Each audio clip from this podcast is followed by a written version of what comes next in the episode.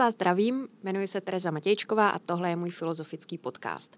Dneska natáčíme jedenáctý díl, to znamená desátý jubilejní už jsme minuli a to je dobré místo nebo dobrý okamžik na to, abych vám poděkovala za vaši pozornost, za všechny zprávy, eh, které mi posíláte a i náměty eh, na další díly. A já bych chtěla je, mm, nyní jeden z těch námětů vzít vážně a v závěru tohoto podcastu bych oznámila téma, které právě vychází z inspirace jednou mojí posluchačkou. A dnešní podcast bych eh, chtěla zahájit básní, respektive jednou ze slok z básně Friedricha Schillera Přátelství. A volně přeloženo, ta sloka zní takto.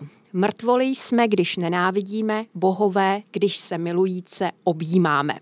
Já to řeknu pro jistotu ještě v Němčině, aby bylo patrné, že originále a nikoli v pracovním překladu to zní opravdu hezky.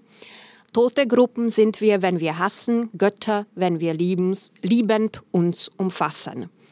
A je to tedy báseň přátelství a jedná se o báseň, již je završena jedna z nejslavnějších knih dějin filozofie, fenomenologie ducha. Hegel, který je autorem fenomenologie ducha, neužívá tedy k závěru své knihy právě tuto sloku, jinou, kterou si ještě upravuje, ale přesto mi připadá příznačné, eh, že poslední slova celé knihy jsou právě z básně přátelství. Někteří badatelé mají tuto knihu za první moderní filozofické pojednání. Třeba Tomáš Garik Masaryk eh, hovoří o fenomenologii ducha jako o pojmovém románu. Eh, někteří o fenomenologii ducha hovoří jako o Bildungsrománu, to znamená o románu, kde se postupně buduje jedna postava, vyrůstá, odrůstá svému mládí, stává se komplexnějším a právě v tomto smyslu je fenomenologie ducha skutečně takovým příběhem, kde původně začíná velmi jednoduché vědomí na své cestě životem a postupně se stává komplexnější samovědomí a i celý svět. A svět jehož je to vědomí součástí. A já nejprve začnu vlastně, mm, dneska bych teda chtěla věnovat tento podcast eh, právě fenomenologii ducha, Samozřejmě ne celé knize, protože je tam toho hodně, ale pouze dvěma pasážím.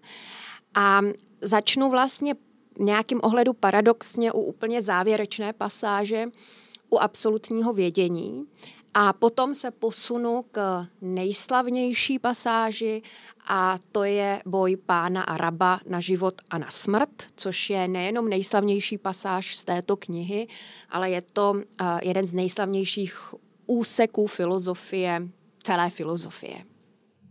A důvodem, proč um, jsem si dneska, roz, dneska vyjdu z fenomenologie ducha, je ten, že jsem minule hovořila o Georgu Steinerovi a o jeho určité kritice nebo kritičnosti ve vztahu k vůbec modernímu myšlení, moderní kultuře, která je přesvědčena, nebo jejíž zástupci jsou přesvědčeni, že realita je nějakým způsobem sociálně konstituovaná, sociálně konstruovaná, že nejzaší horizont člověka je to, co mu nabízí společnost.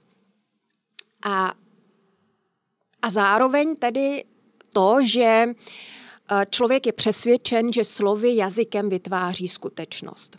Steiner říká, toto je skutečně revoluce, jedna z mála uh, revolucí, uh, která vzešla uh, ze západního myšlení, kdy bylo rozetnuto pouto mezi světem a slovem. Původně říká Steiner, se mělo za to, že slovo sice svět utváří, ale také bytostně a především popisuje a nějakém ohledu eh, slouží světu. Já jsem minule zdůrazňovala to, že Steiner, um, pro Steinera bylo důležité, uh, že slovo nějakým způsobem pečuje o důstojnost člověka, ale nevytváří samozřejmě tuto důstojnost. A, a vlastně proto bych se chtěla podívat na Hegla, protože mnozí mají za to, a myslím si, že je to naprosto pravda, že s Heglem započíná uh, tento obrat k sociálnu. Uh, to znamená už um, není měřítkem uh, dobra, pravdy, nějaké transcendentní měřítko, ale je to vlastně sociální, imanentní měřítko. Měřítko, které je um, součástí vezdejšího světa. A Potud je právě důležité, důležitý i pojem absolutního vědění, tak jak jej rozvíjí Hegel. Mnozí v tomto kontextu právě nás označují Hegla i za prvního sociologa a například Jürgen Habermas. A stěžení skutečně pro tuto proměnu ve filozofii je takzvaná teorie vzájemného uznání. Um, na níž stojí velká část současného proudu ve filozofie, kterým je sociální filozofie a jehož třeba jedním z výrazných reprezentantů Jehož knihy vycházejí i v češtině je Axel Honet, kterého také zmíním v závěru tohoto podcastu. A když se vrátím k té větě, mrtvoli jsme, když nenávidíme, bohové, když milující se objímáme, tak tady vlastně vidíme už posun pro Hegla příznačný. Božské, bohové, to pro něj už není slovo, které by odkazovalo na nějakou mimosvětskou realitu, ale na něco, co vlastně může být opravdu rozměrem našeho světa, rozměrem naší zkušenosti, pakliže se náležitě vztahujeme k druhými. Ke druhým a ke druhému. A když se podíváme na to, a proto vlastně je to přátelství, no, závěr je vlastně přátelství, to absolutní vědění uh, nás nevyvádí, neodkazuje na Boha, jak bychom třeba um, mohli um, očekávat v kontextu toho velkého sousloví absolutní vědění, ale absolutní vědění dosahujeme tehdy, pakliže porozumíme tomu, jakým způsobem funguje náš rozum a náš rozum nefunguje ve vztahu k transcendentní sféře, ale ve vztahu k druhým. Tady se naplňuje. A co je to tedy vlastně to absolutní vědění? Je to závěr tedy knihy Fenomenologie ducha, a je to nejkratší kapitola, která nemá vlastně svůj vlastní obsah. A Hegel zde rekapituluje to, co se událo na té cestě fenomenologie ducha. A říká, že nyní vlastně vědomí odhaluje to, vědomí je protagonistou té knihy, tak nyní ten protagonista knihy odhaluje to, že nestojí um, vůči, že, že není cizí vůči vnější realitě, že vnější realitě, že vnější realita mu není cizí, ale že do vnější reality uh, vlastně vstupuje. To znamená, uh, vědomí nahlíží, že jeho myšlení utváří, konstituje realitu. Že je vlastně vědomí na obou stranách té, reali- té relace. Vědomí něco poznává a jeho struktury už vstupují eh, do poznávaného. A mm, to může znít mimořádně abstraktně, ale když si to eh, vysvětlíme na příkladu, který užívá i Hegel, nejenom ve fenomenologii ducha, ale i v základech filozofie práva, což je eh, další stěžení jeho dílo, tak vlastně říká, no tak ten posun od Eh, tradiční kultury k moderní eh, tkví v tom, že například eh, Antigona, Antigona je pro něho um, oblíbená figura, tak Antigona ještě věřila v to, že existují nějaké věčné zákony, které jsou zkrátka člověku dány a jimž se musí člověk nebo má člověk podrobit. A moderní člověk věří věčným zákonům, podle Hegla nikoliv a také nemá věřit. Um, moderní člověk podléhá zákonům, které schvaluje parlament. A parlament je velmi lidská instituce a člověk je, se tedy podrobuje nebo je podroben zákonům, které také vytváří člověk. A dokonce, když se mu ty zákony, jimž je podroben, nebudou líbit, tak eh, se může nechat zvolit do parlamentu, to znamená zná i techniku, jakým způsobem skutečně ovlivnit tu druhou stranu. To znamená vstoupit eh, do té druhé strany. Takže člověk je tady opravdu i, řekla bych, institucionálně na obou stranách rovnice. A to je podle Hegla moderna. To, že naše myšlení eh, vstupuje do skutečnosti a skutečnost má lidskou tvář. A Hegel byl ještě osvícenecký myslitel v mnoha ohledech a považuje toto vlastně za zároveň za klíč ke svobodě. Já podléhám jen, jen těm zákonům, které mám nebo moc, mohu, mohu mít uh, ve své moci. Uh, mohu do nich vstupovat. A mm, Nietzsche, eh, který na toto navazuje, navazuje mnoha ohledech na Hegla, byť se vůči němu vymezuje, tak vlastně říká, no, já bych to jako neviděl už úplně tak optimisticky, a protože to, že člověk nyní není podroben Bohu, ale společnosti, vlastně může znamenat, že, je, že jeho okovy jsou podstatně těžší než předtím. Ale do toho bych nyní nezabíhala, jenomže jako tady ještě u Hegla je velmi patrný jakýsi opravdu osvícenecký optimismus. Když poličtíme svět, když zjistíme, že jsme dosud vydávali za věčné, božské, absolutní něco, co, byl, co byla naše produkce, ale my jsme se k tomu uh, vztahovali jako k něčemu posvátnému, tak vlastně prohlédnutí tohoto klamu uh, je něco, co nás zkrátka osvobodí a co rozhýbá celou společnost. To znamená, um, vlastně my uh, a absolutní vědění je absolutní, protože tady vědomí um, vlastně uchopuje klíč ke skutečnosti. Uh, k tomu, že uh, klíčem ke skutečnosti je moje myšlení. Ne moje jako individuální myšlení, ale um, moje myšlení ve vztahu k druhým. To znamená samozřejmě um, na té druhé straně je společnost. To znamená, a společnost, jak uvidíme dále, není pro Hegla uh, suma jednotlivců, ale má to vlastní dynamiku. Ale je to lidská dynamika. Eh, kterou lze ovlivňovat. A s ohledem na tyto úvahy eh, byl Hegel občas, nebo je tato kniha Fenomenologie ducha eh, označována jako antibible. Respektive toto označení zvolil mimořádně zajímavý francouzský myslitel Alexandr Kožev. A antibiblí je opravdu v, mm, ve silném slova smyslu, podle Kožéva. Anti v tom smyslu, že se rozchází s tím, že bychom mohli smysluplně formulovat v moderně ještě nějakou transcendenci, přesvědčivý pojem Boha, ale Biblí je v tom smyslu, že vlastně chce nabídnout nový klíč k moderně. A to je právě ta sociálně konstituovaná realita.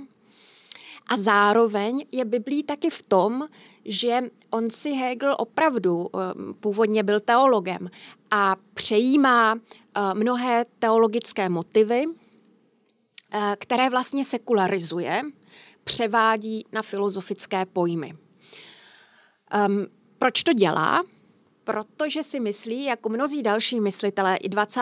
století, jako je Karl Schmidt nebo německý sociolog um, Niklas Luhmann nebo současný filozof uh, Giorgio Agamben, si myslí, že teologie není uh, jenom řeč o Bohu, není to výraz víry jenom, uh, ale může to být také, nebo teologie poukazuje k základním strukturám lidské mysli. Um, co to znamená? No, že uh, už základní problém, jakým způsobem se jednota vztahuje k mnohosti, což je základní filozofický pojem, problém nebo jeden z důležitých filozofických problémů, tak je vlastně teologický, eh, nebo mm, je to původně teologická otázka, jak jeden Bůh tvoří mnohost. Jak se potom ta mnohost vztahuje zpět k té jednotě. A třeba Kant řekne pochopitelně, že, nebo ne pochopitelně, Kant řekne, že jednota a mnohost jsou základní kategorie lidského myšlení. Nic nemůžeme myslet nezávisle na tom, abychom to ustavili eh, do vztahu jednoty a mnohosti. A v tomto smyslu tedy uh, je antibiblí i v tom, že si vezme Bibli a vlastně ji přepíše do filozofického jazyka. Do filozofického jazyka a vznikne mu z toho něco, co um, už um, náboženské směřování v silném slova smyslu nemá.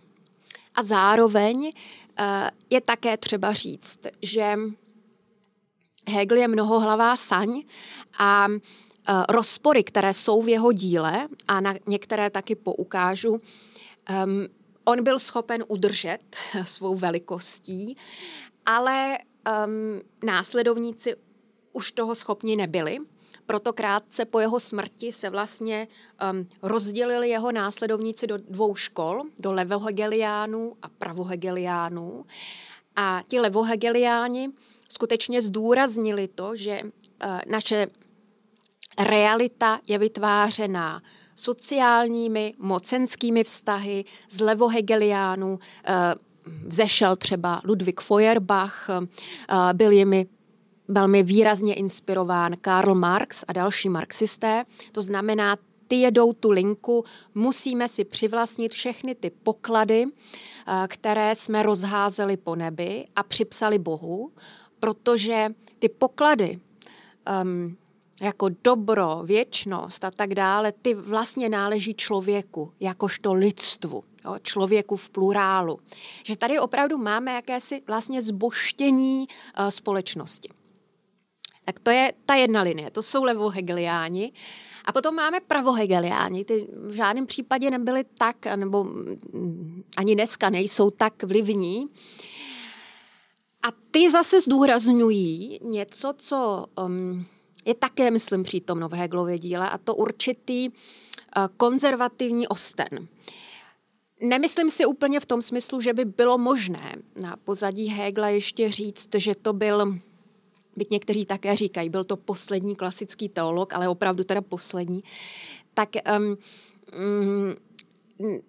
ne v tom, nebyl konzervativní v tom smyslu, že bych chtěl nějakým způsobem, nebo že by následovníci tvrdili, že Hegel vlastně chtěl restituovat nějaký silný pojem Boha, transcendentní pojem Boha, ale byl konzervativní v tom smyslu, eh, že to, že říká, realita je sociálně konstituovaná, neznamená, eh, že by přiškl veškerý právo měnit skutečnost jednotlivci, individuum. Byl vlastně v nějakém ohledu, si myslím, byl výrazně protiindividualisticky, alespoň v tomto čtení zaměřený, kdy zdůrazňoval moc společnosti nad jednotlivcem, to, že um, Chceme-li jít proti společnosti, chceme-li jít proti druhým, chceme-li jít proti vazbám uh, s druhými, tak musíme už mít opravdu velmi dobré argumenty. A uh, měnit instituci i proto, je třeba dávat velmi dobré argumenty, uh, mít velmi dobré důvody pro změnu. Um, to znamená, vždycky je tam určité Mm, určitá preference uh, stálosti, statusu quo.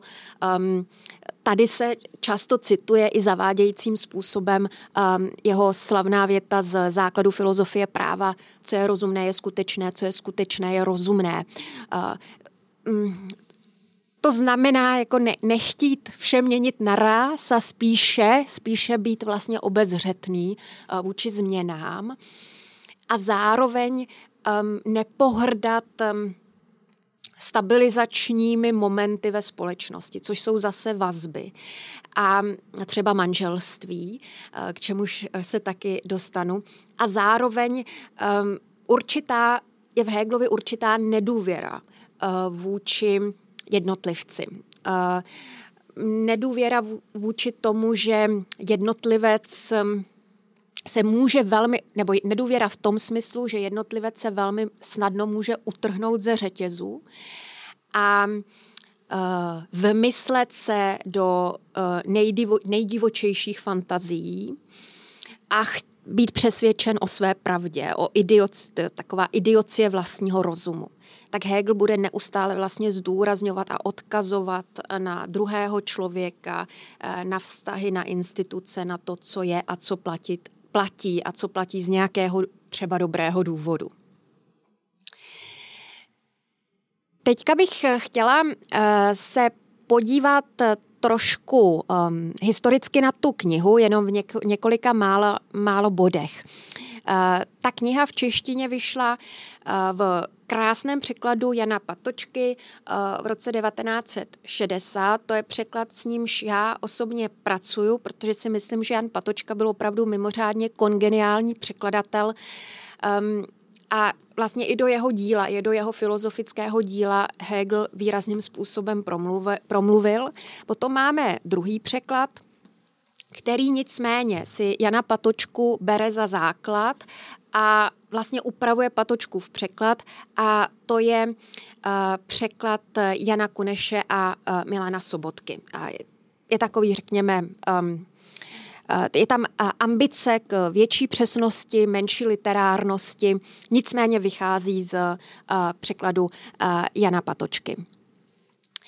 Samo to dílo napsal Hegel v pohnuté době 1805-1807, v pohnuté době nejenom z hlediska jeho osobního života, ale pohnuté době i z hlediska Jeny a Pruska. Vůbec Hegel se narodil roku 1770, to znamená, francouzská revoluce následovala 19 let poté, to znamená, když mu bylo 19 a byl fascinován těmi těmi převraty a e, nejenom jako na politické rovině, ale opravdu na společenské rovině a na úrovni myšlení. A vlastně fenomenologie ducha opravdu vydává počet z tohoto, nebo je dokumentem revoluce v myšlení. Eh, jak jsem říkala, knihu píše 1805 až 1807 pod eh, velkým tlakem. Eh, podle jeho slov, což je spíše mýtus, dopisuje absolutní vědění v době, kdy Napoleon výjíždí um, do Jeny a to, co už tedy není, podle všeho mýtus, je, že prchá z Jeny se svým rukopisem, protože se bojí, aby mu rukopis nezhořel.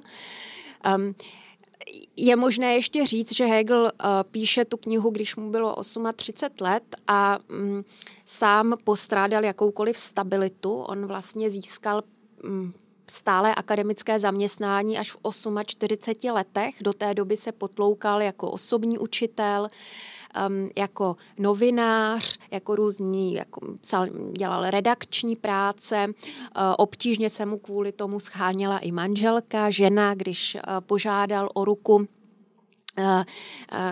ženu, kterou si tedy vyhlédl Marie von Tucher, tak uh, rodiče byli vyplašení, že um, jak si by se jejich dcera měla provdat za takového lůzera.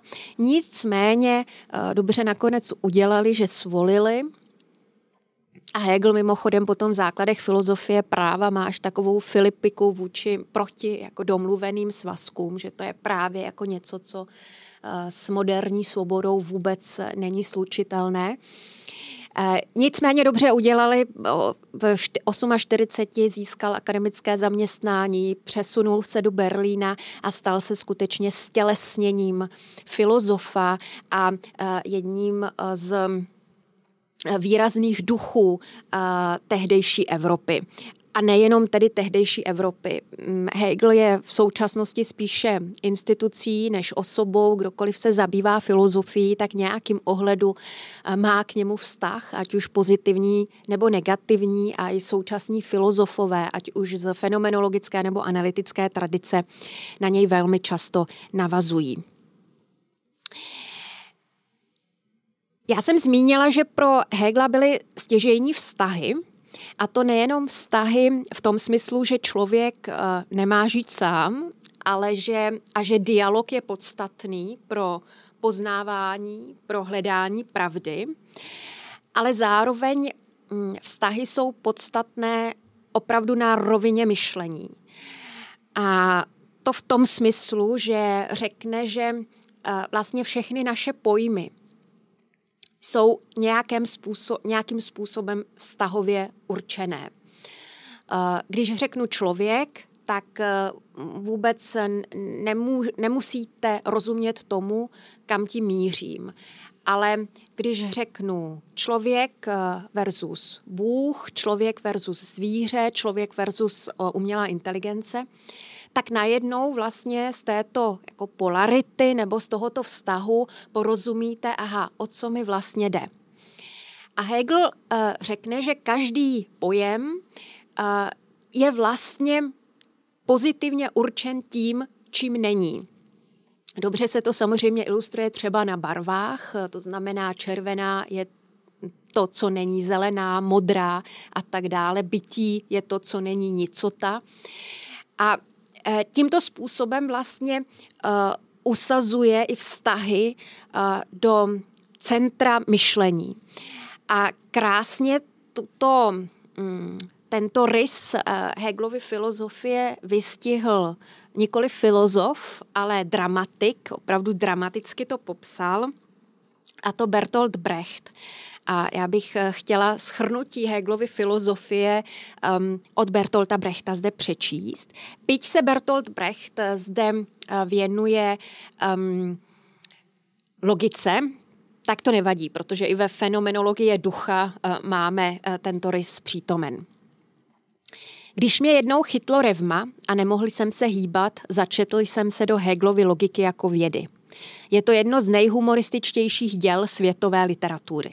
Hovoří se zde o životě pojmů, o těchto kluských, nestálých, nezodpovědných existencích, o tom, jak se přou, hned na sebe tasí nože, aby v dalším okamžiku usedli ke společné večeři, jako by se nic nedělo. Vystupují vždy ve dvojicích, jako by každý z nich byl ve svazku se svým protikladem. A jako partneři se ostatně i chovají. Nejsou schopni žít spolu ani bez sebe. Jejich smysl pro humor o nich ale vypovídá co si dost podstatného. Nikdy jsem se nesetkal člověkem, který by se vyznal v Hegelově logice a postrádal smysl pro humor. Takže ty pojmy párov, které jsou vždycky nějakým, uh, každý pojem je určen vztahem k jinému pojmu, tak vlastně ty pojmy se tímto způsobem vzájemně explikují. Uh, vyjevují vzájemně svoji pravdu. Um, a podobně se tímto způsobem zájemně explikují lidé. Abych mohla myslet, potřebuju druhého člověka, eh, s nímž budu v dialogu, eh, s nímž budu cizelovat argumenty, kterými bude eh, vstupovat do mého myšlení a bude mě korigovat nebo bude mi bude mě opravovat a vlastně pravda nebude povstávat ani ve mně, ani v mé mysli, ani v jeho mysli, ale mezi námi.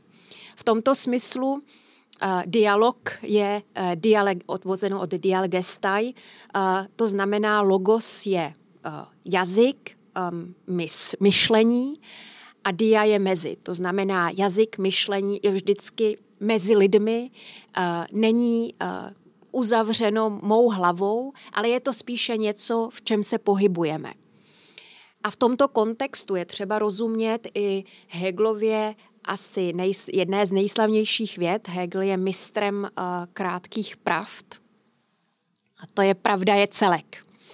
To znamená, uh, pravdu nemá uh, žádný jednotlivý člověk, um, žádné jednotlivé stanovisko, ale um, ta pravda vyvstává ve při těch daných stanovisek. Pravda je to, co nás spojuje, ne to, co by měl jeden nebo druhý.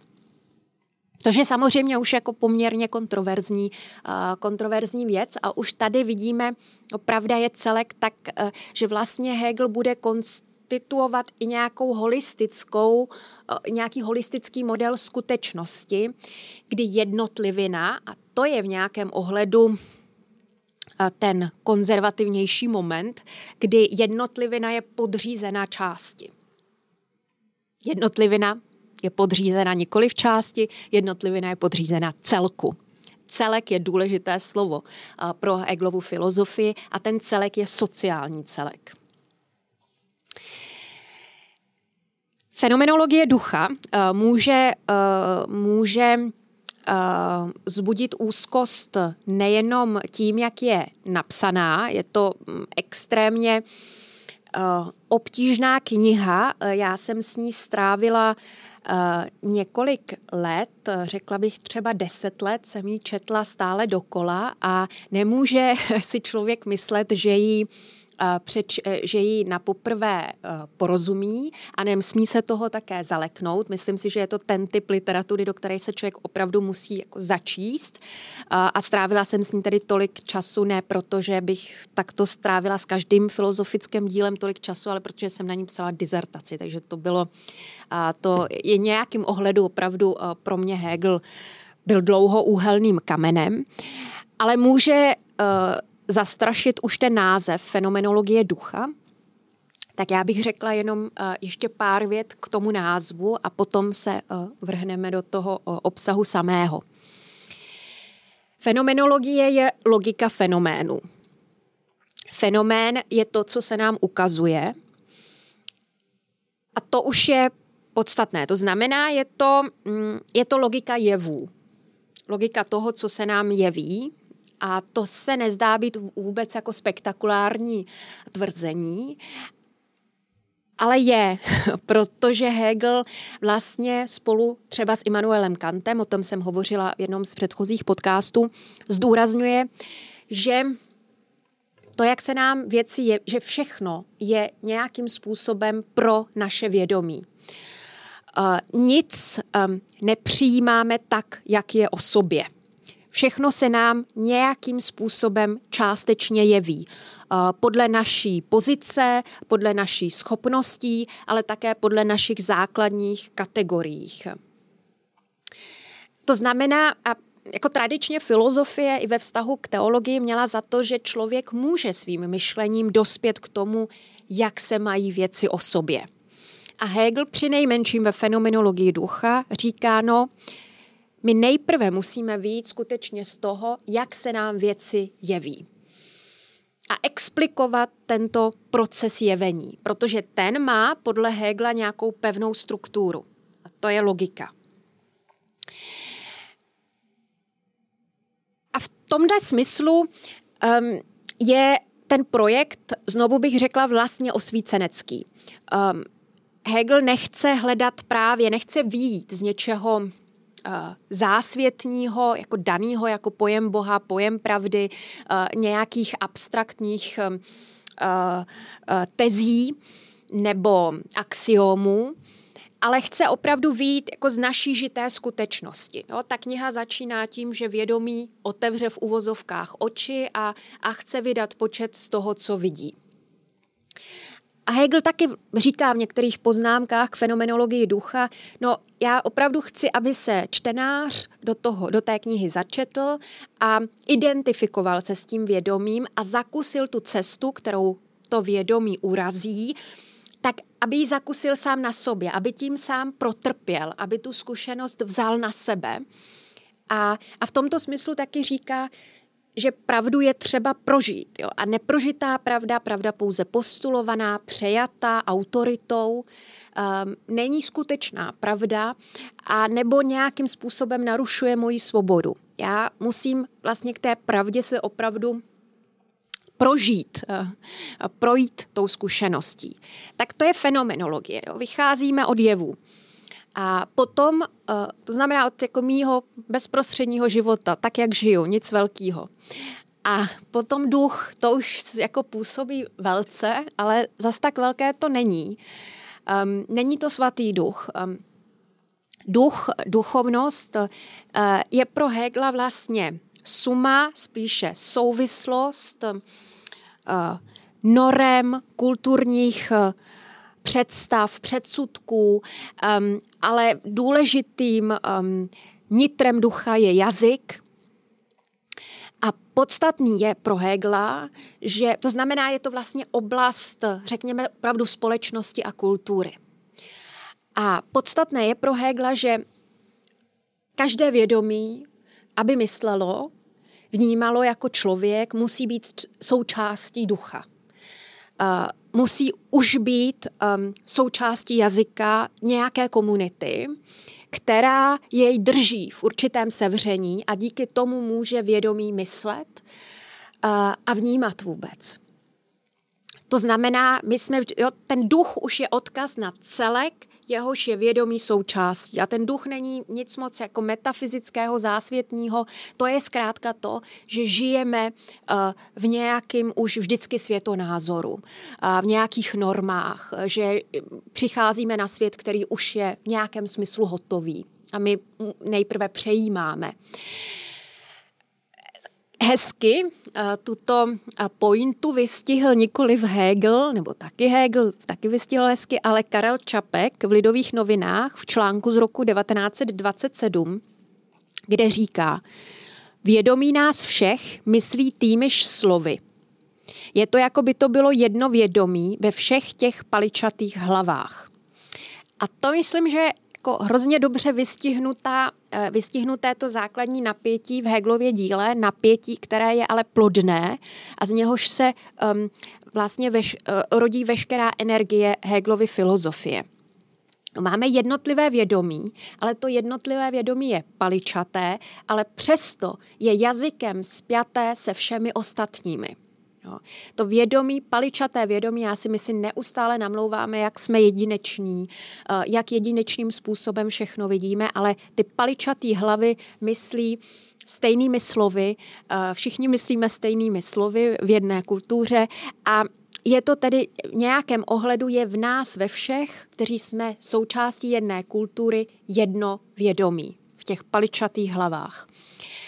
A člověk má, jak je paličatý, tak um, své hlaví, řekne Hegel, tak um, má tendenci se chtít neustále vlastně znevažovat toto pouto vůči druhému a, a, a vycházet si tím stříc uh, protože jako dělat si to v sobě samým, uh, utvrzovat se ve svých vlastních pravdách.